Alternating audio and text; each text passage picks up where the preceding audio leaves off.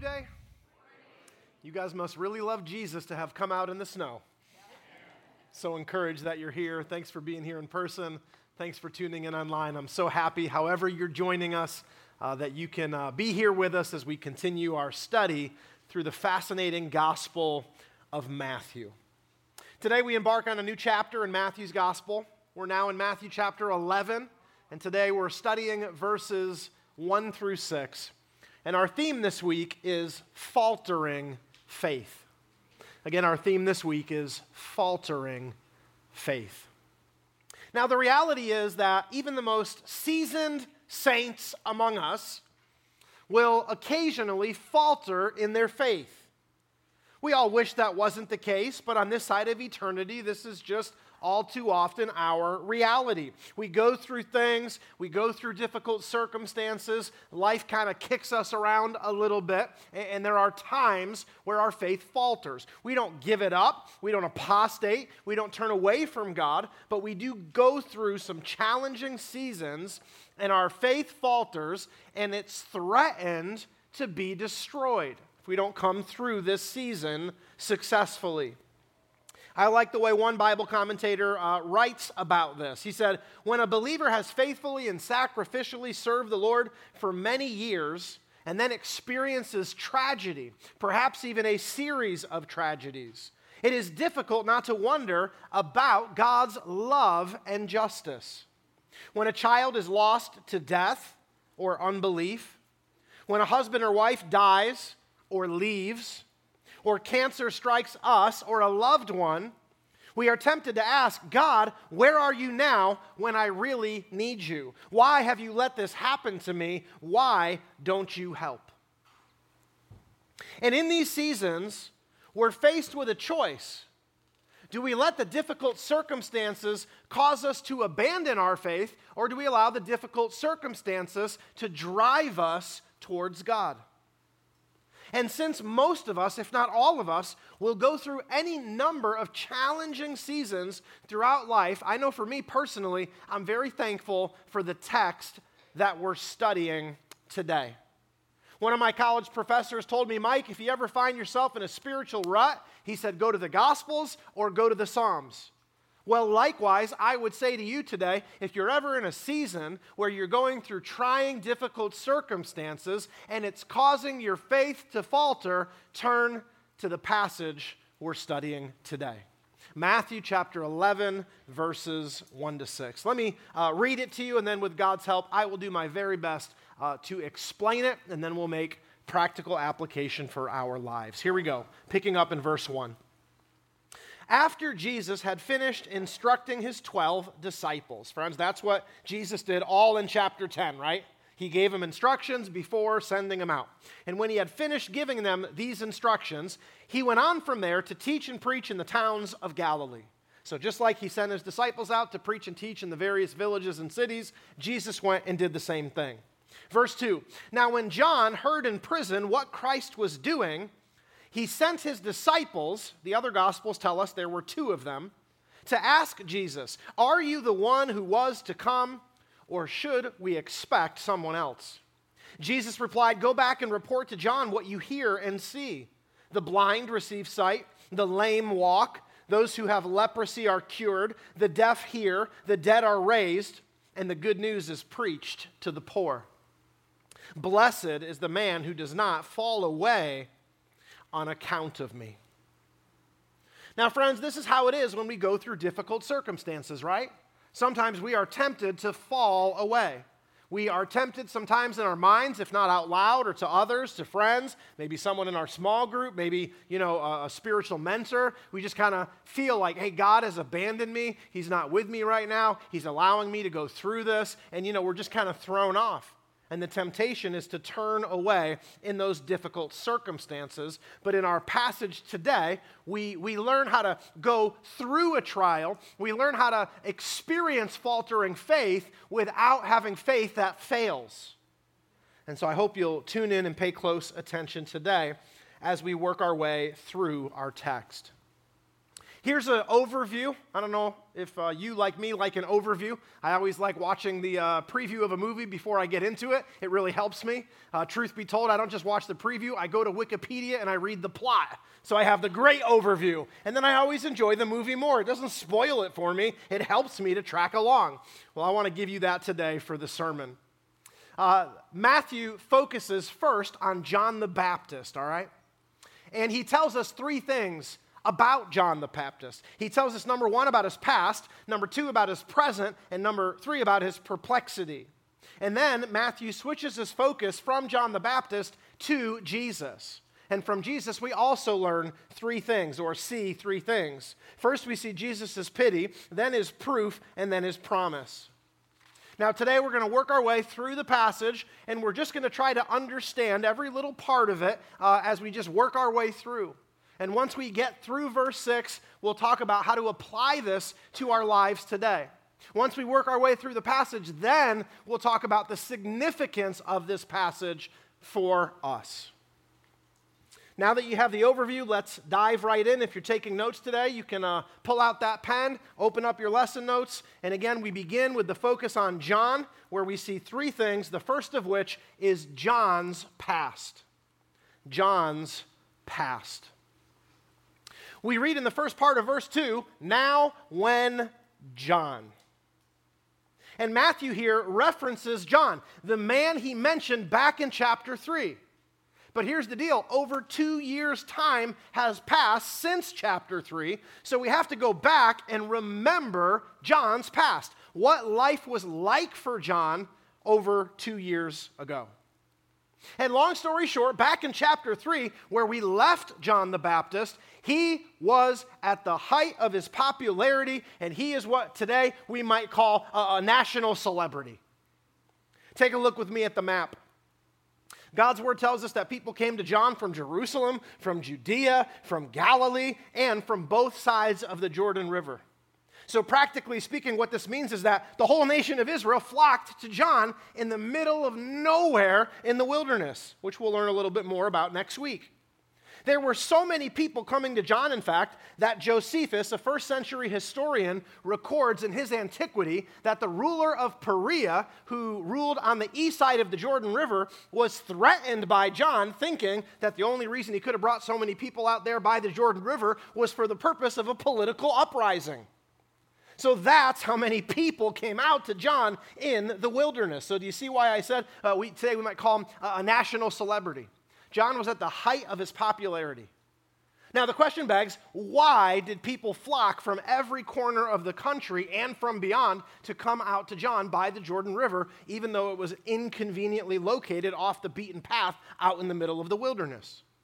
And, friends, the answer to this question is simple it was the first time the nation had heard the prophetic voice speak in over 400 years. You see, when mankind sinned and messed up the good world that God originally created, God initiated a glorious plan of salvation.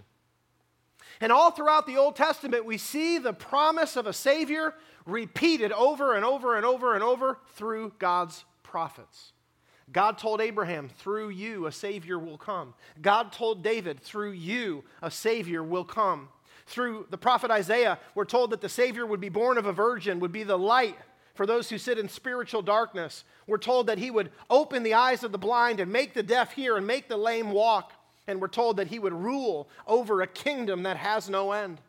And then the prophet Malachi tells us that a God sent herald would precede the coming of this Savior. So, over and over and over, what we hear from all the prophets is a Savior will come to save the world from God's penalty that He demands for sin. But after the prophet Malachi spoke, the prophetic voice went silent in the nation, and it was silent for 400 years. Now, all during this time, the Jews longingly awaited for the time when God's promised Savior would come, who was to be preceded by God's appointed herald, who would come in the spirit and likeness of the prophet Elijah. Well, after 400 years of silence from heaven, the prophetic voice finally picked back up with John. He wore the clothing of Elijah, was preaching a message of repentance like Elijah, and walked in the literal footsteps of Elijah. So naturally, the people were wondering could this be the herald of Messiah? So they flocked from every corner of the nation uh, to see, because if John was the king's herald, that meant that the king himself was soon to follow. So people flocked out to John to hear his preaching. And he was just at the absolute height of his popularity, enjoying the good favor of all the people. But, friends, this was John's past, and it wasn't to last. And this leads us to the second thing that we see in our text, which we're going to call John's present. So, first, Matthew tells us about John's past, and secondly, we learn about John's present, which is very different than his past. Where we left John in chapter 3, he was at the height of his popularity, but Matthew makes it very clear early on in chapter 11 that John's circumstances had changed dramatically. We read in verse 2 Now, when John heard in prison about the deeds of the Christ, we're going to stop right there. When John heard in prison, this makes us, the reader, go, What in the world? How did John, the esteemed, respected prophet of God, who last we heard had a thriving ministry by the Jordan River, how did this John end up in prison? And friends, we'll get to this more when we get to chapter 14, but just a real quick overview here's how it happened. Here's how he went from the height of popularity to the depths of a dungeonous prison. On a trip to Rome, Herod Antipas, who was the Roman governor of Galilee, had taken a liking to his sister in law, Herodias, his brother Philip's wife. So while in Rome, Herod seduced Herodias. And when he returned to Galilee, Herod divorced his own wife, stole Herodias from his brother Philip, and married her. Now, it's like Jerry Springer, right? Right there in the Bible. Now, when John the Baptist heard of what Herod had done, John publicly confronted Herod with his sin, and as a result, he was promptly thrown into prison. Herod had actually desired to put John to death, but the people held that John was a prophet, and Herod knew kill the prophet, be killed yourself. And so instead of putting him to death like he wanted to, he instead imprisoned John. Now, John was imprisoned at an old fort at Machaerus located in a hot and desolate region southeast of the Dead Sea. He was placed in a dark, stifling dungeon that was little more than a pit. So, after 18 months of uh, living in the limelight and being respected throughout the nation, this free spirit of the wilderness was confined and isolated in a prison dungeon. Now, put yourself in John's sandals for just a moment. How difficult must this have been for John? As one commentator uh, put it, he was the child of the desert. All his life he had lived in wide open spaces, with the clean wind on his face and the spacious vault of the sky for his roof. And now he was confined within the four narrow walls of an underground dungeon. For a man like John, who had probably never lived in a house, this must have been an agony. Right? And that's the understatement of the century. Must have been absolutely awful for John. And friends, where our story picks up today, John has been rotting away in this prison for about one year's time. So, from the height of popularity into this dungeonous prison, uh, and now he's been rotting away for a year. And that's where our story picks up. So, this leads to the third thing we see in our text about John, which we're going to call John's perplexity. John's perplexity. Life has not turned out how John thought it would. The last thing John ever thought for himself is that his life would end in prison where he would eventually be beheaded. So, John is perplexed. John had faithfully served the Lord, right? I mean, God had told him, be the voice that announces to the nation the arrival of their Messiah. God had told John to prepare the people, spiritually speaking, for the arrival of the promised Savior. And John had done exactly what God had told him to do. He tirelessly worked to prepare the people calling the people, repent, for the kingdom of heaven is near. And now it seemed that the reward for his faithfulness to God was prison and shame and hunger and physical torment and confusion and loneliness. But, friends, as, as, as, perplexed as John was about his life circumstances, he was doubly perplexed by Jesus and his ministry. You see, the Jews had certain expectations of Messiah, and that included John. The Jews read in their scriptures that Messiah would rule over a, a, an eternal kingdom, which is absolutely correct. That's what's taught in 2 Samuel chapter 7. So, so they just expected that Messiah would come, overthrow Rome, and establish his kingdom. But listen, when in John chapter 6, the people tried to crown Jesus king after he miraculously fed the multitude, get this, Jesus turn down the crown. And you just cannot even understand, I can't understand just how much this went against everything the people believed that Messiah would do when he came. What John and everyone else failed to realize was that the establishment of Messiah's kingdom would happen at the time of his second coming, not his first. I mean, before Jesus could establish his earthly kingdom, he first had to die for the sins of the world so that his kingdom could be populated with citizens, right? But the Jews of John's day didn't realize this, nor did John. So John wondered if Jesus is indeed the Messiah, as I've always thought him to be, then why in the world would he refuse to be crowned king? Over two years earlier, John had so confidently given testimony about Jesus to the droves of people who had flocked out to him in the wilderness. When Jesus walked by, John pointed to Jesus and he said, Look, everybody, the Lamb of God who takes away the sin of the world. So, over two years earlier, John wasn't confused in any way, shape, or form concerning who Jesus was. He was the promised Messiah. But now, in his perplexed state, he sends two of his disciples to ask Jesus, Are you the one who is to come? Or shall we look for another? You see, John's faith at this point was faltering. It happens to us today, it happened to John back then. Now, to be clear, John had not abandoned his faith. As we're going to learn next week, Jesus says to the crowds of John the Baptist that he was the greatest man ever to be born of men. So John hadn't abandoned the faith, otherwise, Jesus never would have given him that amazing testimonial. He hadn't abandoned his faith, but his faith had become weakened by both the perplexing circumstances of his life as well as the perplexing ministry of Jesus, one that would turn down the crown. So we see John's perplexity. Friends, as we continue in our text, the focus now shifts from John to Jesus.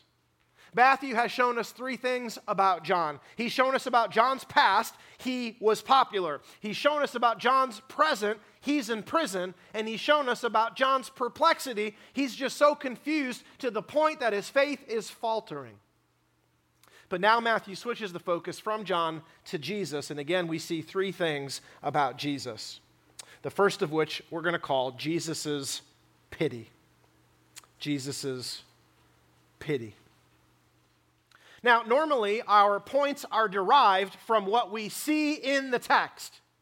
But I just want to let you know right up front that this point is derived from what we don't see in the text. What I want us to note together is this when John doubted, when his faith faltered, when he due to discouraging circumstances, got to the place where he was questioning Jesus, are you the one that I've always actually believed you to be? I want us to note together that Jesus did not rip into him. We don't see Jesus excoriating John. And friends, let me be clear that Jesus had every right to do so. I mean, after all, who was it that baptized Jesus? John. And what happened after Jesus rose up out of the water? Everyone there heard the audible voice This is my son with whom I am well pleased. So understand, when John's faith faltered, Jesus could have just blasted him and said, How can you doubt who I am? You heard from God the Father Himself who I am. I'm the Son of God. I'm the Savior of the world. God the Father Himself told you this. So how could you doubt? Or Jesus could have said, John, don't you know that Messiah came to fulfill prophecies? And haven't I fulfilled every single prophecy that was foretold about me? Or Jesus could have said this John, haven't I performed all the specific miracles that Messiah was supposed to do when he came on the scene? John, how could you doubt? And friends, this is just not the response that Jesus had. As we see as we continue through our passage, Jesus responds to John very compassionately, just as Jesus will later do with the one we've dubbed um, uh, Doubting Thomas. When we get to John's gospel there in chapter 20, 21, thereabouts, uh, Thomas is doubting that Jesus really rose from the dead, and Jesus doesn't come in and blast him. He says, Thomas, look at my hands, look at my side. Stop doubting and believe. And friends, this is the picture we get in Scripture of how God feels when we doubt. Yes, He could blast us, but instead, He comes alongside of us and deals with us very compassionately. I think he knows that we're just uh, flesh and blood and that we go through uh, difficult circumstances in life. I think he knows how hard it is to live on this side of eternity. Because guess what? He came to earth and took on flesh and he experienced it for himself. So we have a high priest who's not unsympathetic to everything that we go through because he himself went through uh, difficult seasons himself. So, friends, the first thing we see then is Jesus' pity. He doesn't blast John because his faith was faltering. And that encourages us so much because we know that he doesn't blast us either. All right, number two. Uh, secondly, we note what we're going to call Jesus' proof. Jesus' proof. John had sent his disciples to Jesus to ask him, Are you the expected one, or should we expect someone else? So the question at hand is this Jesus, are you the Messiah? I've always believed you to be the Messiah, but is this the case? Jesus, was I wrong? And in response to John's question, Jesus gives what we could call proof of his true identity. And Jesus actually answers the question in word and in deed. And this is where it's beautiful that we have multiple gospels so that we can get the complete story of what happened by looking at each gospel writer's account of this event. So here's what's great. In Luke's gospel, we get a very awesome detail that Matthew doesn't include. So when John's disciples came to Jesus, uh, here's what Jesus did initially. He answered John's question indeed. So take a look. When they came to him, we read this in Luke chapter 7, verse 21. In that hour, the idea is at the very moment, John's disciples came to Jesus and asked him, uh, Are you the Messiah? In that hour, Jesus healed many people of diseases and plagues and evil spirits. And on many who were blind, he bestowed sight. Now, friends, that last part is very, very important. On many who were blind, he bestowed sight. Let me remind you that in the Old Testament, God held off on performing certain miracles. For example, we have no record of God healing the deaf in the Old Testament. We have no record of God healing the lame. We have no record of God healing the mute. And we have no record of God healing the blind either.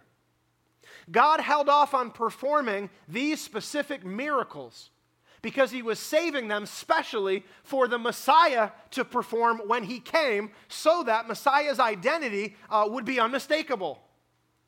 So, if you're following me then, in response to John's question, Are you the Messiah? Jesus performs the very miracles specially reserved for Messiah. And now that he's answered John's question uh, in deed, now he answers John's question in word. And that's what we see in verses 4 to 5. Jesus says to the two men that John had sent to him, He says, Go and tell John what you hear and see. The blind receive their sight, and the lame walk, lepers are cleansed, and the deaf hear, and the dead are raised up, and the poor have good news preached to them. So, not only was Jesus doing the very miracles specially reserved for Messiah, he was also doing the very things that only God the Father did in the Old Testament such as cleansing the leper and raising the dead. So you see, in response to John's question, Jesus offers the proof of his true identity. Using Isaiah chapter 29, verses 18 to 19, Isaiah chapter 35, verses 5 and 6, and Isaiah chapter 61, verse 1, Jesus paints a scriptural picture of Messiah and says to John, in effect, Is this not the spitting image of me? So he kind of puts the question right back to John. You, you want to know who I am? You tell me who I am. Look to Scripture and you'll see. So, friends, that's Jesus' proof. He matches the scriptural uh, portrayal of Messiah who he was, what he would be like, what he would come to do. Okay, now that you've seen Jesus' pity and Jesus' proof, let's thirdly and lastly note Jesus' promise. Jesus' promise. After he lovingly offers John several proofs for his true identity, Jesus concludes his message to John with this. He says to the messengers now, Do not fail to tell John this. Blessed is the one who is not offended by me. Since Jesus didn't fit the messianic mold that people had in their mind, many did take offense at his claim to be the Messiah. But Jesus here reminds John Number one, that he fit the messianic mold of Scripture, even if not the mold people had in their minds. And number two, he reminded John that eternal blessedness would come to those who kept the faith. Eternal blessedness would come to those who were not offended and who did not fall away. This reminds me of the Apostle Paul. We read in Scripture of all the terrible troubles that Paul went through. Yet Paul wasn't offended. Paul didn't turn away just because his life may not have turned out the way he thought it would. For example, shortly before his death, the apostle Paul said this in 2 Timothy chapter 4. He said, "I have fought the good fight." This is right before he's about to die. He says, "I have fought the good fight. I have finished the race. I have kept the faith." And now, the idea is now, because I have kept the faith, there is in store for me the crown of righteousness, which the Lord, the righteous judge, will award to me on that day. And friends, this is what Jesus is encouraging John to do keep the faith as to receive the gift of eternal life. Keep the faith as to receive the gift of eternal blessedness. And friends, now by way of application, let me point out that this is what God wants for us as well. He wants us to keep the faith despite adverse circumstances that might tempt us to abandon it as to one day receive the gift of eternal blessedness. Listen, I totally understand that difficult life circumstances tempt us to abandon the faith, but I want you to think about it for a minute so that you, like me, can realize that it actually makes no sense to abandon the faith when you're going through something tough. Here's why.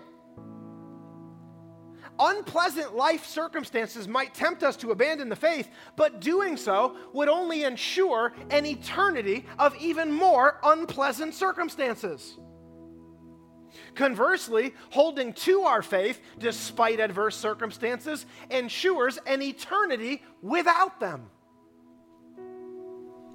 So, why in the world would we ever abandon our faith just because we're going through something tough? So, God wants us to keep the faith, not fall away, despite the troubles we go through in this life. And I understand the question begs well, how do we do this practically speaking? Mike, that's something that's easier said than done. So, so tell me before we leave, how do I do this practically speaking? And friends, that's exactly what I came to share with you today. We do this, practically speaking, by developing a faith that is rooted in Scripture, not a faith that's developed in circumstance. So if you're still taking notes, go ahead and write this down. God wants me to develop a faith rooted in Scripture, not circumstances. Guys, this is so important that I'm going to ask would you humor me and would you just say this out loud with me?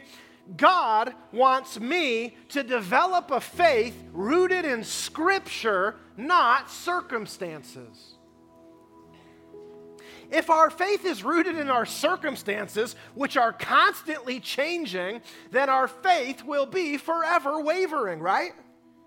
When things are good, our faith will be strong. When things are bad, our faith will be weak. And if that's the case, we become the very person the Apostle James warns us about. He who is like a wave of the sea, uh, blown and tossed by the wind. And if our faith is based on circumstances, that's exactly what circumstances will do to our faith. It'll just toss it all around and blow it all around the same way the wind blows a wave all over the place. And let me remind you that this is what happened with John. John's issue was not that anything about Jesus had changed. John's issue was that his circumstances had changed. Now, back when things were good, John was all, Look, the Lamb of God who takes away the sin of the world. Now, nothing changed about Jesus between then and over two years later when he found himself in prison. The only thing that had changed were his circumstances. And John, at this point, didn't have a faith that was rooted in Scripture. He had a faith that was rooted in circumstances. John just assumed if things are going good, then God loves me, He's real, and He's blessing me. And then if things go bad, though, then God's not real. Uh, and obviously, if He's not real, He's not blessing me. So why should I even believe in Him? And so Jesus comes to John, again, a man he next week is going to call the greatest man to ever be born of woman. And Jesus comes to him, though, and basically says, Hey, you've got an immature faith. Let me help you develop it.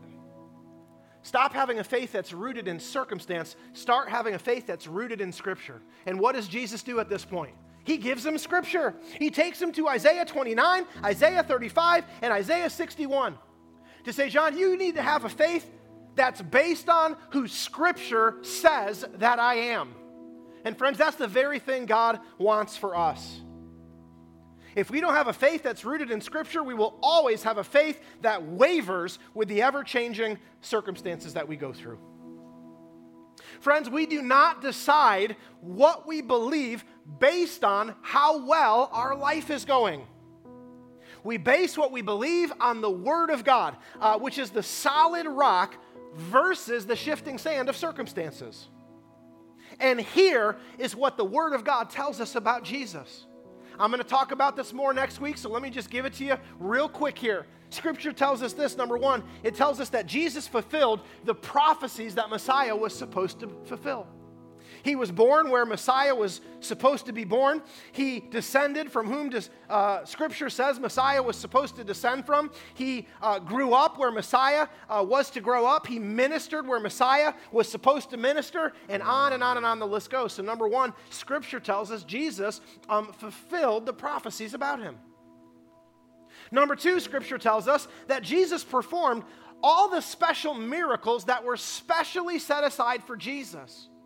All throughout his ministry, he made the lame walk, he made the blind see, he made the deaf hear, he made the mute sing for joy. And doing these miracles were the very way by which Jesus confirmed his true identity because this had never been done before. God didn't do any of these things in the Old Testament. Yet here was Jesus doing these things God said Messiah would do when he came.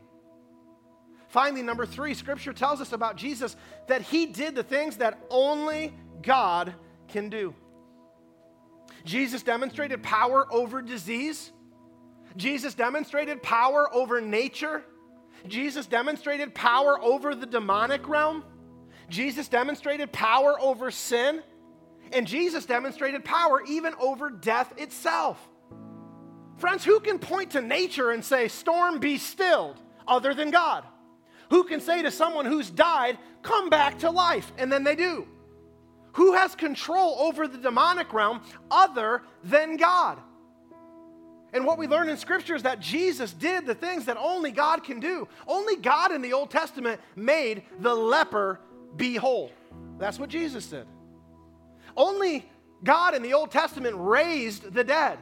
Prophets did it through the power of God, but only by God's power were the dead raised to life in the Old Testament. When Jesus came on multiple instances, he, he raised the dead including himself after he died.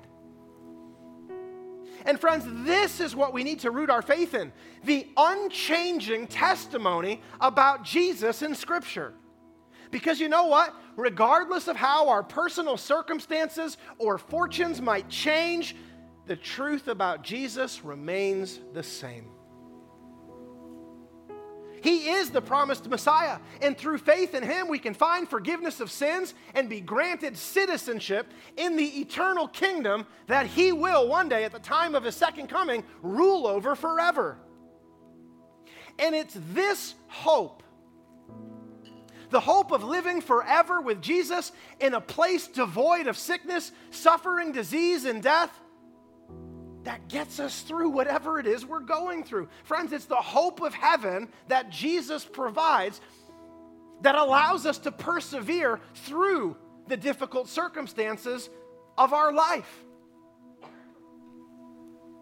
Now, we are all going to face trials in this life to differing degrees, but we'll all face them. And some of our trials will absolutely cause our faith to falter. It's not if it happens, it's really when it happens. And when our faith falters, we are going to be tempted to turn away. And when that happens, it's those whose faith is rooted in Scripture and not circumstance that will make it through. So, friends, see, today is so important that you develop a faith that's rooted in Scripture. When our faith is rooted in Scripture, rooted in the truths about Jesus and rooted in the truths about heaven, Though our faith might falter at times, like John's did, our faith will not fail. We have every reason to believe, because of Matthew 14, that we'll get to in a number of months, that John the Baptist was encouraged as Jesus taught him how to root his faith in the scripture. Because when John the Baptist ultimately did die in prison, his disciples came straight to Jesus. And the significance of that, of course, is that Jesus was still the most important person in John's life. So you see, John learned how to develop a faith rooted in Scripture, and it saw him through, even through a beheading at the hand of Herod Antipas. Friends, that's the kind of faith we need to develop one rooted in Scripture, not circumstance. Now, that's the application for today, but we're going to end a little different today. Because as I was studying, I just noted how compassionately Jesus responded to those who were struggling. And friends, in a church our size, I have no doubt in my mind that there are many who are going through difficult circumstances right now to the point that it's causing your faith to falter. For some, it's causing your faith to fa- falter a little. For some of you, you are on the brink of apostasy. Well, wherever you're at today, I want you to leave here encouraged. And so today we're going to close by me praying for those whose faith is faltering. Jesus doesn't blast us, making us feel even worse than we already do when we're, when we're doubting, when we're wondering where He is, when we're wondering if we're going to continue in the faith. He looks on us with love and compassion and desires to come along by our side. Isn't this what Jesus said of the Holy Spirit? He is our comforter. He'll come alongside of us, He'll help us. And by His Spirit, He desires to help us today. So I'm just going to ask would you bow your head? Would you close your eyes? Those of you online, I'm talking to you as well. And we really don't do this hardly ever at our church. Uh, we don't do the whole like raise your hand thing, but today we're doing the raise your hand thing. So with no one looking, just between me and you, I just want to acknowledge that I, that I see you, that I understand that you're going through something. And if that's you today, would you just slip up your hand and say, Yeah, Mike, I'm going through something. My faith is faltering. I see you. I see you. I see you. I see you. I see you. I see you. I see you. I see you. I see your hands. I see your hands in all three services today. Hands have shot up all over the place. Those of you are tuning in online and you say, What do I do? Hey, just write in the chat box there. Just, just say, That's me. And our online host will pray for you just as I will. I see you. I see you. I see you. I see you. I see you. I see you. Let's pray. If you're not going through something right now and your faith is in a strong place, we'll praise the Lord. I hope it's because it's rooted in Scripture and not just because nothing bad's happening to you right now. But whatever the case, if your faith is in a good place, would you just join me in praying for those whose faith is not? We want them to leave here encouraged today and lifted up and inspired to keep fighting the good faith and to keep serving the Lord. Let's pray. Heavenly Father, we just come before you today. Uh, we just lift up our brothers and sisters in Christ who, who right now are just having a, a difficulty. Lord, their faith is faltering just as John the Baptist did, just as Thomas's did. Lord, we find that to be our experience today. And God, right now, I just pray for those whose faith is weak.